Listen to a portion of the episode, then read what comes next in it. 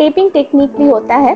जैसे अगर आपने कभी कोई स्पोर्ट्स का स्पोर्ट्स का इवेंट देख रहे होगे तो कलरफुल टेप्स होते हैं प्लेयर्स के पैरों में लगे हुए, उनके शोल्डर पर लगा हुआ, उनके बैक पर लगा हुआ। तो ये जो टेक्निक है, ये भी फिजियोथेरेपिस्ट ही अप्लाई करते हैं और वो उसके लिए सर्टिफाइड होते हैं।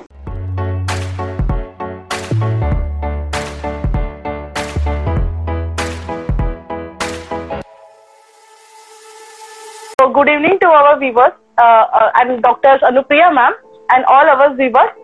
So today's topic of our discussion is physiotherapy. So ma'am, uh, can I start with the session? Yeah, yeah, sure. Thank you. Yes.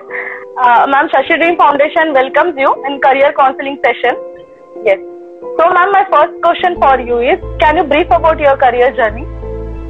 Okay. Uh, good evening, everyone, and thanks, Sashi Dream Foundation, uh, for giving this platform.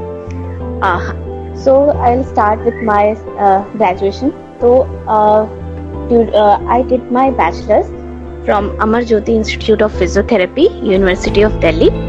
और फिर उसके uh, मैंने अपना four year का ये course वहाँ से किया फिर मैंने अपना सिक्स मंथ का इंटर्नशिप जो है वो सेंट स्टीफेंस हॉस्पिटल दिल्ली से किया then after I join Indian spinal injury centre for my masters in orthopaedics so this is उसके बाद so after my post graduation मैंने इंडियन स्पाइनल इंजरी सेंटर में ही as a clinical physiotherapist join किया orthopaedic uh, department और uh, वहाँ पर कुछ दिनों वर्क करके मैंने B L Kapoor super speciality hospital जो दिल्ली में है वहाँ पर भी मैंने वर्क किया. So and now I am practising privately Yes. So ma'am, what made you to choose this career ma'am? Actually क्या होता है कि जब आप 11th 12th में होते हो तो सब लोग जो भी साइंस स्टूडेंट होते हैं वो थोड़े कंफ्यूज होते हैं कि अभी हमें क्या नेक्स्ट लेना है ठीक है एम में जाना है डेंटल में जाना है या नॉर्मल आपको बी करना है तो सेम कंफ्यूजन मेरे साथ भी था तो तेरे से इंसिडेंट हैपन कि इन क्लास ट्वेल्थ क्या हुआ कि मेरी मदर को नेक में पेन था ठीक है उन्होंने बहुत सारे मेडिकेशन लिए। लेकिन पेन में वैसा कोई रिडक्शन और चेंजेस नहीं आ रहे थे। तो किसी ने एडवाइस किया कि फिजियोथेरेपिस्ट से मिलिए और वो आपको हेल्प करेंगे इससे उबरने में। तो आ, हम लोग वहाँ गए। फिर मैंने देखा कि कुछ सेशन के बाद उन्होंने कुछ एक्सरसाइज करवाया। उन्होंने कुछ मोडालिटीज जो इलेक्ट्रिक डिवाइसेस होते हैं उसको यूज़ करके उनके पेन में रिडक्शन आया। और she is happy with all the treatment क्योंकि उनको uh, दवाइयाँ नहीं लेनी पड़ रही थी। और अपनी सारी जो डे टू डे एक्टिविटीज़ है वो ईजिली कर पा रही थी। तो फिर मैंने इसके बारे में पता किया कि ये एक्चुअली है क्या। फिर uh, uh, मालूम करने के बाद क्योंकि हमारे उस जहाँ से मैं हूँ वहाँ पर इतना आइडिया नहीं था कि फिजियोथेरेपी के बारे में क्योंकि ये बहुत ही न्यू फ़ील्ड था उस वक्त भी। फिर मालूम चला कि ये दिल्ली यूनिवर्सिटी में इसकी पढ़ाई होती है। तो मैंने फिर वहाँ का एंट्रेंस दिया एंड आई क्वालिफाइड मैंने वहाँ से फिर मेरी जर्नी स्टार्ट की ma'am what skills are required for physiotherapy हाँ तो जब अगर आप फिजियोथेरेपी कोर्स ज्वाइन करना चाहते हो बैचलर्स लेवल में तो आपके पास 11 ट्वेल्थ में आपके पास फिजिक्स केमिस्ट्री बायोलॉजी होना ज़रूरी है। और आपको उसके बाद आपके पास at least 50 to 55 percent marks according to the university जो भी यूनिवर्सिटी एग्ज़ाम कंडक्ट कर रही है, उसमें आपको इतना ट्वेल्थ में मार्क्स होना चाहिए इंट्रेंस को लिखने के लिए, ठीक है? और ये क्वालिफिकेशन है पीसीबी जो स्ट्रीम के बच्चे होते हैं, वही दे सकते हैं इसको। और फिर एंट्रेंस क्लियर कीजिए, जो भी यूनिवर्सिटीज कंडक्ट करती है या जो भी इंस्टीट्यूट कंडक्ट करता है, और फिर आप आगे इसमें परस्यू कर सकते हैं। Yes. Ma'am, can you name some topmost colleges of physiotherapies and their average fee structures? Um, I didn't get you, ma'am. Ma'am, uh, can you name some topmost colleges of physiotherapy and hmm. their fee structures? Okay.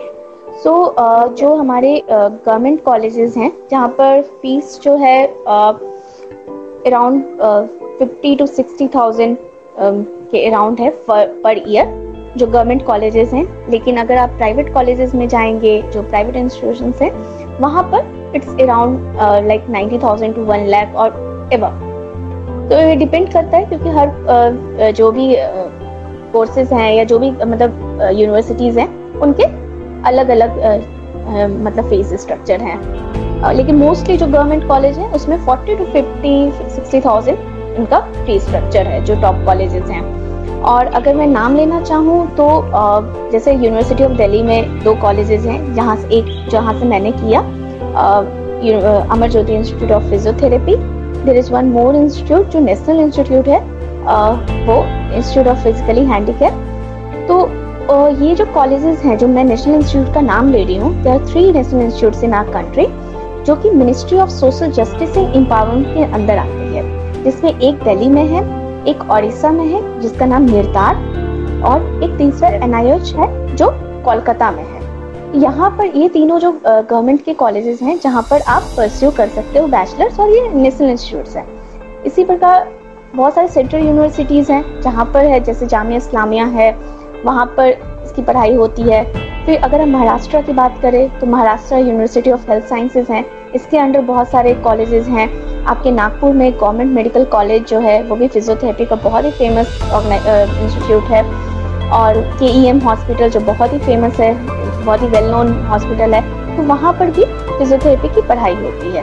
और private में अगर हम चाहें तो M university है दिल्ली में, Delhi N में, Manipal universities हैं, जो कि बहुत ही फ़ेमस हैं अपनी रिसर्च और आगे मतलब प्रोफेशनल करियर के लिए। तो इन सारे कॉलेजेस में आप एडमिशन ले सकते हैं। Yes. Ma'am what are the admission procedure for physiotherapy ये जितने भी कॉलेजेस हैं, या तो उनकी स्टेट यूनिवर्सिटी या central university common entrance exam conduct कराती है, जो कि पैटर्न जो होता है, जैसे नीट के एग्ज़ाम में जो एमबीबीएस के लिए जो देते हैं बच्चे तो जिस तरह फिजिक्स केमिस्ट्री बायो इन तीनों का मल्टीपल चॉइस क्वेश्चन होता है, कुछ यूनिवर्सिटीज हैं या कुछ कॉलेजेस हैं, वो जनरल अवेयरनेस भी पूछते हैं वो डिपेंड करता है कि आप कहाँ पर? मतलब आपको इंडिविजुअल यूनिवर्सिटीज में आपको अप्लाई करना पड़ेगा उसके लिए। और जो पैटर्न है वो एमसीक्यू ही पैटर्न में होगा। Ma'am what are the different fields in physiotherapy ma'am different field field field या तो जैसे आपने uh, आपने बैचलर्स कंप्लीट किया उसके बाद आप स्पेशलाइजेशन में जा सकते हैं। और जैसे हमारे कोर फ़ील्ड होते हैं ortho neuro paediatric cardio pulmonary gynae sports ये सारे बेसिक कोर्सेज हैं मतलब जिसमें आप अपने आप स्पेशलाइजेशन ले सकते हो। और ऑर्थोपेडिक मतलब हड्डियों से रिलेटेड न्यूरो ब्रेन और जो से रिलेटेड है पीडियाट्रिक बच्चों से रिलेटेड गाइनी वेमेन से रिलेटेड स्पोर्ट्स जो स्पोर्ट्स इंजरी है तो कार्डियो पल्मोनरी जो लंग से और हार्ट जो डिज़ीज़ है उससे रिलेटेड कंडीशन है तो इन सब चीज़ों में आप स्पेशलाइजेशन कर सकते हो।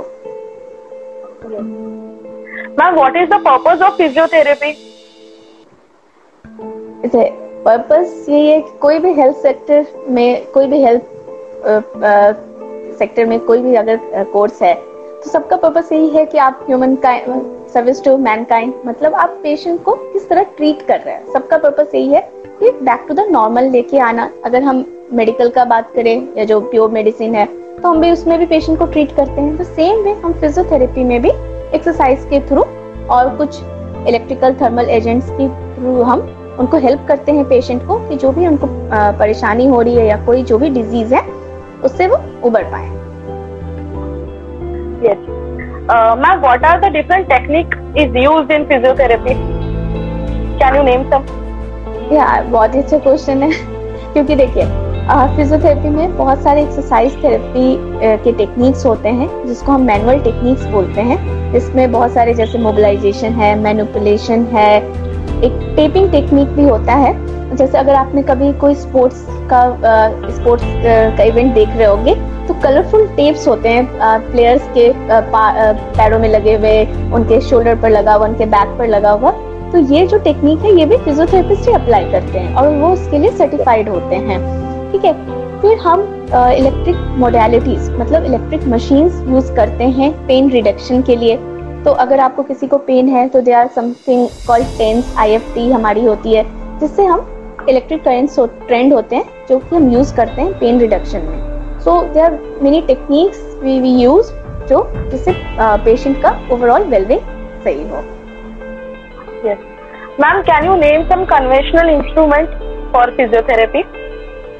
Conventional instrument जो है जो अभी चलते आ रहे जो जैसे मैंने अभी आई एफ़ टी टेंस और एस डब्ल्यू डी फ्रैक्शन ये सारा जो नाम लिया ये सारी चीज़ें कन्वेंशनल है जो हमेशा फिजियोथेरेपी में यूज़ किया जाता है। आज लेज़र है, आजकल लेज़र भी यूज़ किया जाता है लेज़र टेक्निक भी यूज़ किया जाता है अल्ट्रासाउंड भी यूज़ किया जाता है। तो इन सब का पर्पज़ ओवरऑल ये है कि हमें पेन को रिड्यूस करना है इन्फ्लामेशन रिड्यूस करना है जो भी पेशेंट जिसे हो जिसे परेशानी हो रही है पेशेंट को और उनको ट्रीट करना है। Ma'am can you name some urgent condition of physiotherapy who required urgent can you name some diseases urgent की अर्जेंट हम ऐसे डिफाइन नहीं कर सकते कि अर्जेंट क्या है लेकिन हाँ जैसे अगर आप फ़ील्ड में हो आप एक, स्पोर्ट्स पर्सन हो और आपको उसी वक्त आपको स्ट्रेन हुआ या ट्विस्ट हो गया तो physiotherapist will go and see कि क्या इशू है और वो आप वहाँ पर उसकी ट्रीटमेंट करेंगे। ठीक है? या फिर आपको आप बैठे हुए हो, आप बहुत देर देर से आपको पोस्टर इश्यूज़ हो रहे हैं तो मेडिकल इमरजेंसी ऐसा कुछ फिजियोथेरेपी में नहीं है। अगर आपको कोई भी मेडिकल इमरजेंसी है, आपको सीधे इमरजेंसी डिपार्टमेंट को कंसल्ट करना है। लेकिन अगर बर्न हो गया, जैसे अब हम मशीन यूज़ कर रहे हैं तो हो सकता है कि आपको बर्न हो जाए।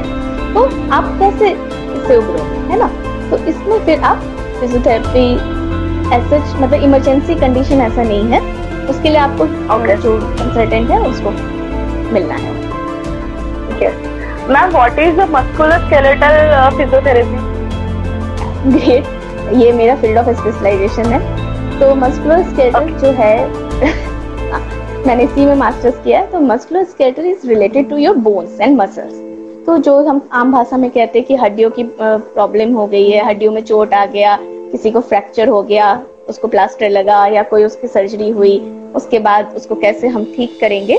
तो मस्कुलोस्केलेटल जो है वो हड्डियों की बीमारी से जो भी बीमारी है हड्डियों से रिलेटेड उस पर फोकस करता है। Ma'am if patient come in emergency और you are in a department ma'am तो ma'am how you convince patient to do physiotherapy नहीं इमरजेंसी में तो अगर कोई पेशेंट आता है अगर वो मुझे लग रहा है कि वो मेरे अंडर वो ट्रीट हो सकता है उसकी कंडीशन ऐसी है कि मैं उसको टेक केयर कर सकती हूँ तो ठीक है। लेकिन अगर इमरजेंसी है अगर रेड फ्लैग साइन है मतलब वो चीज़ मेरे बियॉन्ड मेरे टेक्निक के तो फिर मैं सीधे रेफर करूँगी इमरजेंसी डिपार्टमेंट के ER department will take care of it Ma'am, can you name some online sources to learn physiotherapy? I think physiotherapy learn करने का कोई ऑनलाइन सोर्सेज नहीं होता है। आप हमेशा और समथिंग बट मेरे uh, हाँ ऐप बहुत कुछ है। यूट्यूब पे बहुत सारे एक्सरसाइज हैं सब कुछ अवेलेबल है। बट मेरे अकॉर्डिंग अगर आप एक्सपर्ट के एडवाइस लो तो वो सबसे सही होगा। क्योंकि सुपरविजन में कोई भी चीज़ करना हमेशा फ्रूटफुल है। क्योंकि हो सकता है आपने कोई एक्सरसाइज यूट्यूब पर देख लिया और आपने कर लिया। ठीक है? तो आपको आपकी मसल ट्विस्ट हो सकता है आपको स्ट्रेन आ सकता है आपको स्ट्रेन हो सकता है। सो फिर आप किसको ब्लेम करोगे है ना? तो आप हमेशा एक सुपरवाइज सुपरविजन में ही एक्सरसाइज कराएँ वो ज़्यादा आपके लिए सही रहेगा। Yes ma'am how physiotherapy okay और हाँ अगर आप सुपरविजन में कराते हैं तो वो आपको गाइड करेंगे कि क्या चीज़ आपके लिए सही है क्या चीज़ आपके लिए सही नहीं है।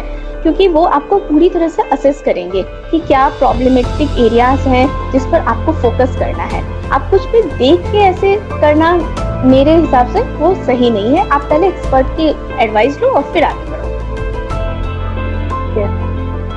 Ma'am as we see that arthritis is very common bone disease, ma'am, So what are treatment for that in physiotherapy?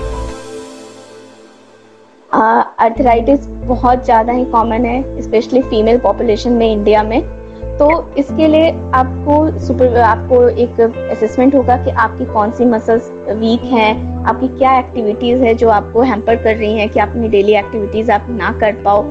तो उसके लिए फिर कुछ एक्सरसाइजेस होती हैं डिपेंडिंग अपॉन कि आपको कौन सा रीज़न है है ना? आपके किस रीजन में आपको कहाँ अर्थराइटिस हो रहा है, आपको नी में अर्थराइटिस है, आपके छोटे स्मॉल जॉइंट्स में अर्थराइटिस है which type of arthritis you have your osteoarthritis या र्यूमेटॉइड अर्थराइटिस तो ये सब चीज़ों के लिए एक फ़िज़िकल असेसमेंट होता है और फिर आप आगे जो प्रोटोकॉल है वो फॉलो किया जाता है और फिर आपके लिए मतलब जो थेरेपिस्ट है they will design exercise for you yes ma'am Ma'am, which precautions can be taken by a woman at the age of 45 to 50 years old? तो जो वुमेन होती है 40 टू 45 एज तो वो सारी हमारे जैसे हमारे कंट्रीज़ में बहुत ही कॉमन है कि जो फीमेल है उनमें कैल्शियम की कमी कम कम होता है उसमें विटामिन डी कम होता है और वो एक ऐसा एज है मेनोपोजल एज जो जिसमें हार्मोनल चेंजेस बहुत होने लगते हैं। ठीक है? और फीमेल क्या है? हमारे कंट्री में जो फीमेल है वो अपने लिए ज़्यादा अटेंटिव नहीं है। तो जब आप उन, जब वो क्लिनिक पर आती हैं या सेंटर पर आती हैं तो हम उनको गाइडेंस देते हैं कि देखो आपको क्या क्या चीज़ें करनी है, क्या डूज हैं, क्या डोंट्स हैं, और फिर आप आगे बढ़ते हो, ठीक है? तो जो भी फीमेल हैं, उनको क्या रीज़न ज़्यादा अफेक्टेड है, ये थोड़ो एग्जामिनेशन के बाद ही हम पता कर पाएँगे, और फिर हम उनके लिए एक्सरसाइज जो भी प्रिस्क्राइब करना होगा, हम करेंगे। बट ये है कि आप 40 45 एज क्रॉस कर रहे हो तो आपको अपनी बॉडी को एटलीस्ट 30 मिनट देना है। जनरल एक्सरसाइजेस आप मतलब ये 40 45 एज के लिए नहीं कन्फाइंड है। For every well every person आप सबको एटलीस्ट 30 मिनट अपनी एक्सरसाइज में देना ही चाहिए, जो कि इज़ नीड और अभी जो है, अभी जैसे कोविड चल रहा है तो अपनी इम्यूनिटी बनानी है, अपने आप को हेल्दी रखना है need of our Ma'am, as we see that nerve pain is also common like neurosis, Parkinson diseases, ma'am. Ma'am, how physiotherapists help to control these diseases, ma'am?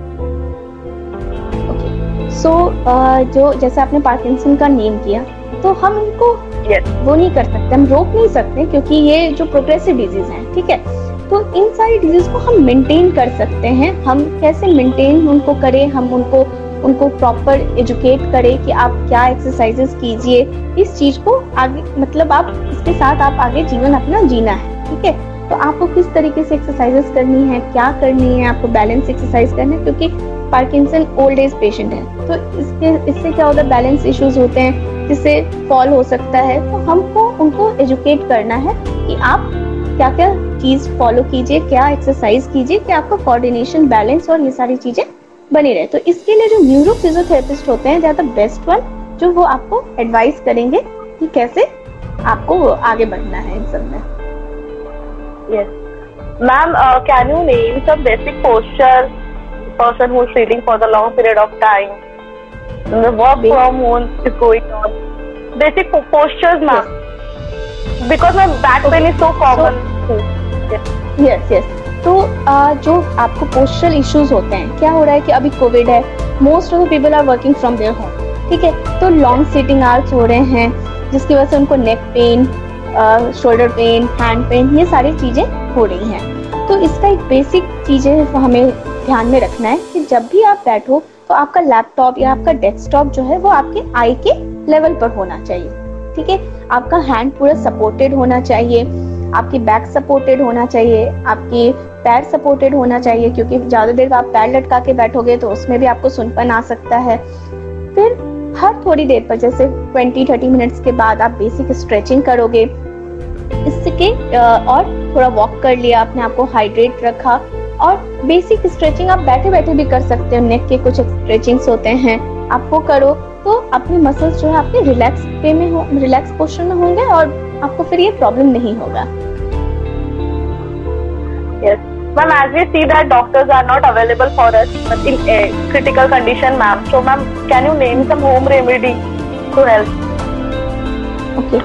So अगर जैसे अगर आ, हाँ अभी ये इशू हो रहा है कि रिस्ट्रिक्शंस है और हमें बहुत सारी चीज़ों के लिए अब हम बाउंड हो गए हैं तो उसमें क्या करना है कि अगर कोई इमरजेंसी है जैसे अगर नॉर्मल आपको अगर स्ट्रेन है स्ट्रेन है तो हम ये कहते हैं कि अपना राइस प्रिंसिपल कहते हैं एक ब्रेस्ट तो आइस लगाइए कंप्रेशन किसी चीज़ से बाँध दीजिए और एलिवेट कर दीजिए उस रीजन को।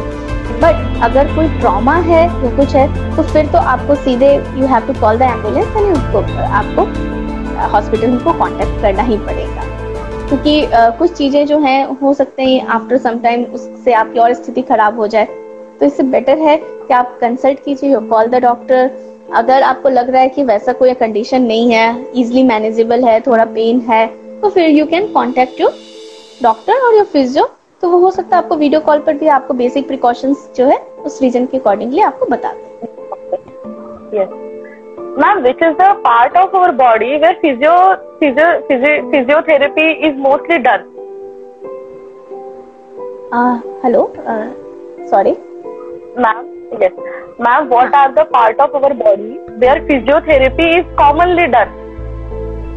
Commonly तो अगर आप कॉमनली का नाम लो तो सिर्फ़ घुटनों की प्रॉब्लम है शोल्डर प्रॉब्लम है बैक इश्यूज़ हैं नेक की नेक प्रॉब्लम है तो इन सब में तो commonly physiotherapy is is use ठीक है? लेकिन बॉडी का ऐसा कोई भी पार्ट नहीं है जिसमें फिजियोथेरेपी नहीं यूज़ कर सकते हम सब हर कंडीशन में हम फिजियोथेरेपी यूज़ कर सकते हैं।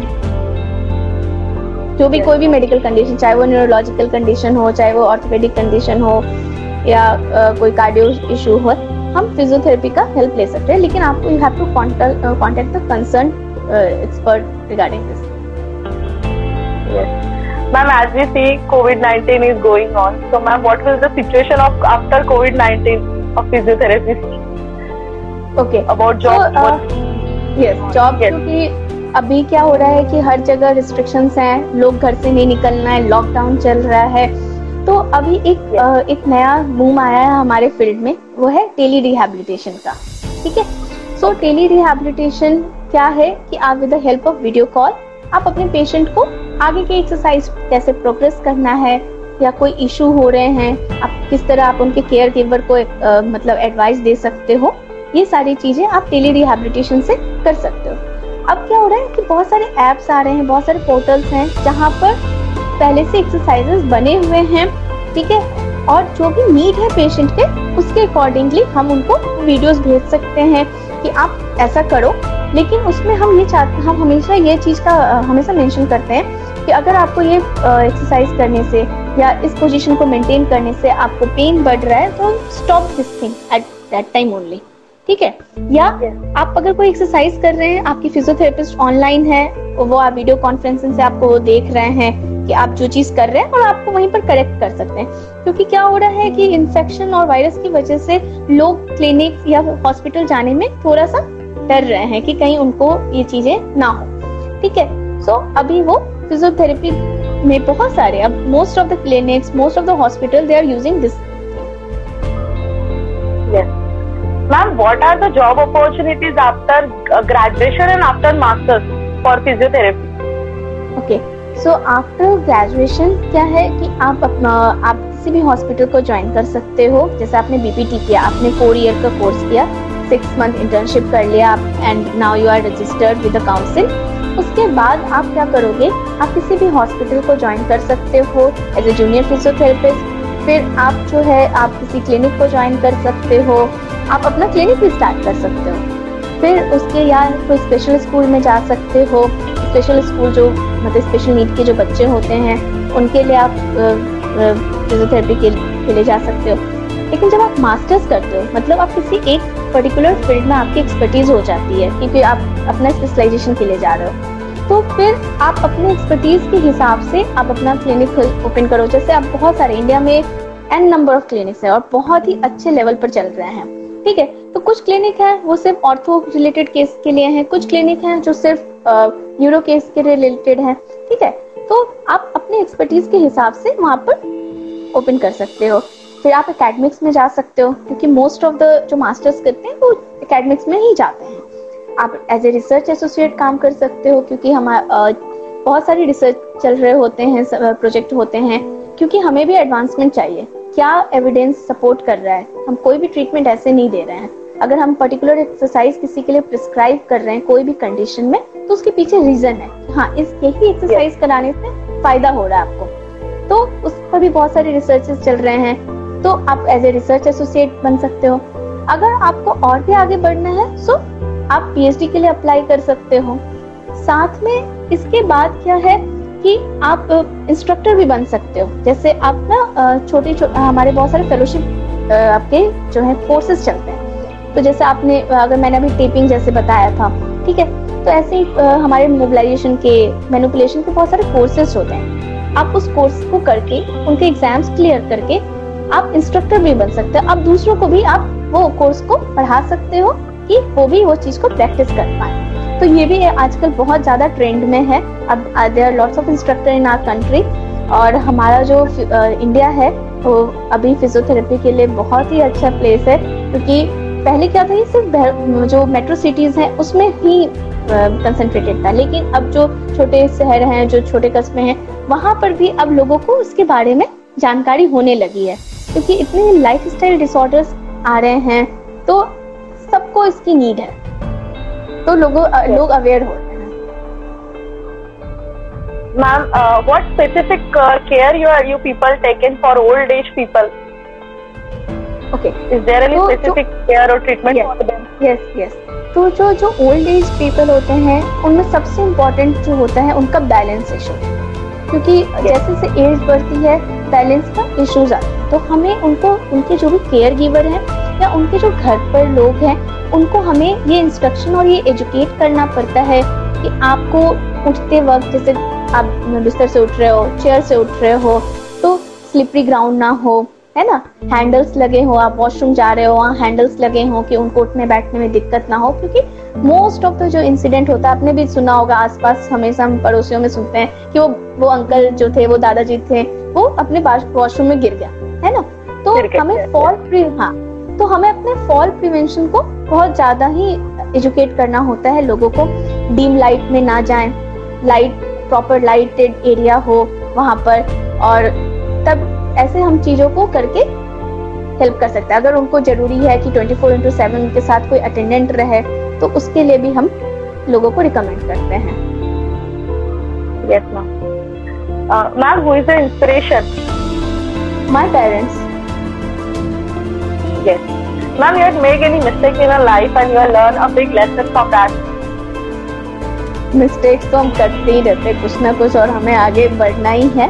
बट क्या होता है, जब हम स्कूल से हम कॉलेज की तरफ़ जाते हैं तो हम ना थोड़े कैजुअल हो जाते हैं हम लोग कि बहुत ज़्यादा थोड़ा इंडिपेंडेंसी मिल जाती है, क्योंकि स्कूल में बहुत हमें रोक के रखा जाता था और कॉलेज में आप आते हो। तो क्या होता है कि स्टार्टिंग में हम लोग क्लासेस बंक करते हैं, क्योंकि नया नया कॉलेज में आए हैं। तो ये सारी मिस्टेक है कि हाँ फ़र्स्ट ईयर हम थोड़ा सा हम लोग कैजुअल लेते हैं। तो मुझे लगता है कि वो थोड़ा सा कैजुअल हुआ था। बट हाँ I rectify my mistake and उसके बाद तो फिर आगे बढ़ना है। Ma'am uh, what is your guru mantra?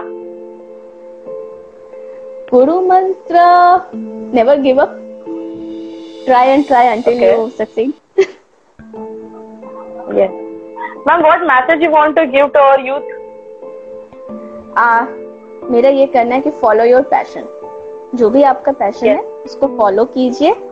Dedicate connected रहिए अपना अपने फ़ील्ड में. हार्ड वर्क ये सारी चीज़ें मच नीडेड हैं. तभी आप आगे जीवन में बढ़ोगे. क्योंकि जब तक आपका हार्ड वर्क नहीं होगा डेडिकेशन नहीं होगा you will not achieve anything तो ये तो आपको करना ही है अगर लाइफ में कुछ आगे बढ़ना है तो.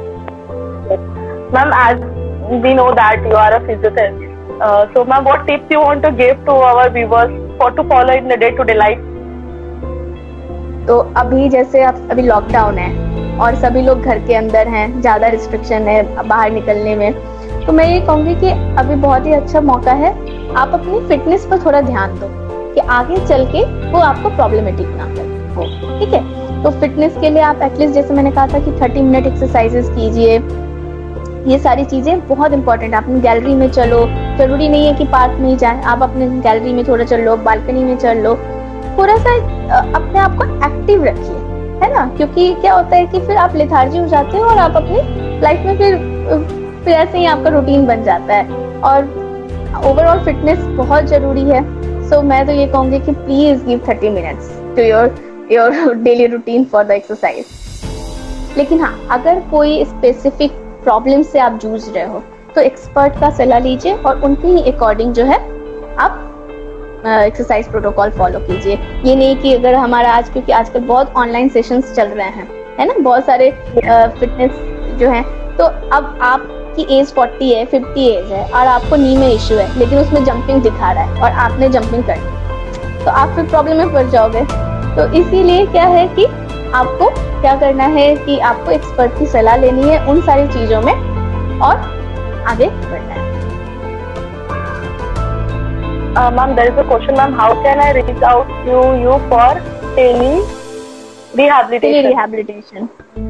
So you can contact me and फिर उसके बाद आपको जो भी इश्यूज़ होगा I will rectify yes ma'am if student want to contact you yes my last question for you that same Ma'am, mm-hmm. how can they contact you? They want to talk about you have you have you have you have my number you can give it to them and they will call me i will resolve their issue Yes, ma'am. So, ma'am, uh, your knowledge even uh, in- uh, even with the help of आप Instagram पर message कर सकते हो Facebook पर message कर सकते हो अगर आपको कोई भी प्रॉब्लम हो अगर आपको कोई इशू हो तो you can Yes, yes, ma'am. So, ma'am, uh, Shashidri Foundation thanking you, ma'am. As we know that, ma'am, Shashidri Foundation is work for underprivileged children. So, viewers can follow us on Instagram, LinkedIn, and Facebook, ma'am. And ma'am, post is there of Anupriya, Dr. Anupriya, ma'am. So you you can comment there about today's session. So yes, thank you so much, ma'am, for Thank the valuable you. knowledge and support, ma'am. Shashidri Foundation once again thanks to you, ma'am. Yes. and thank you so much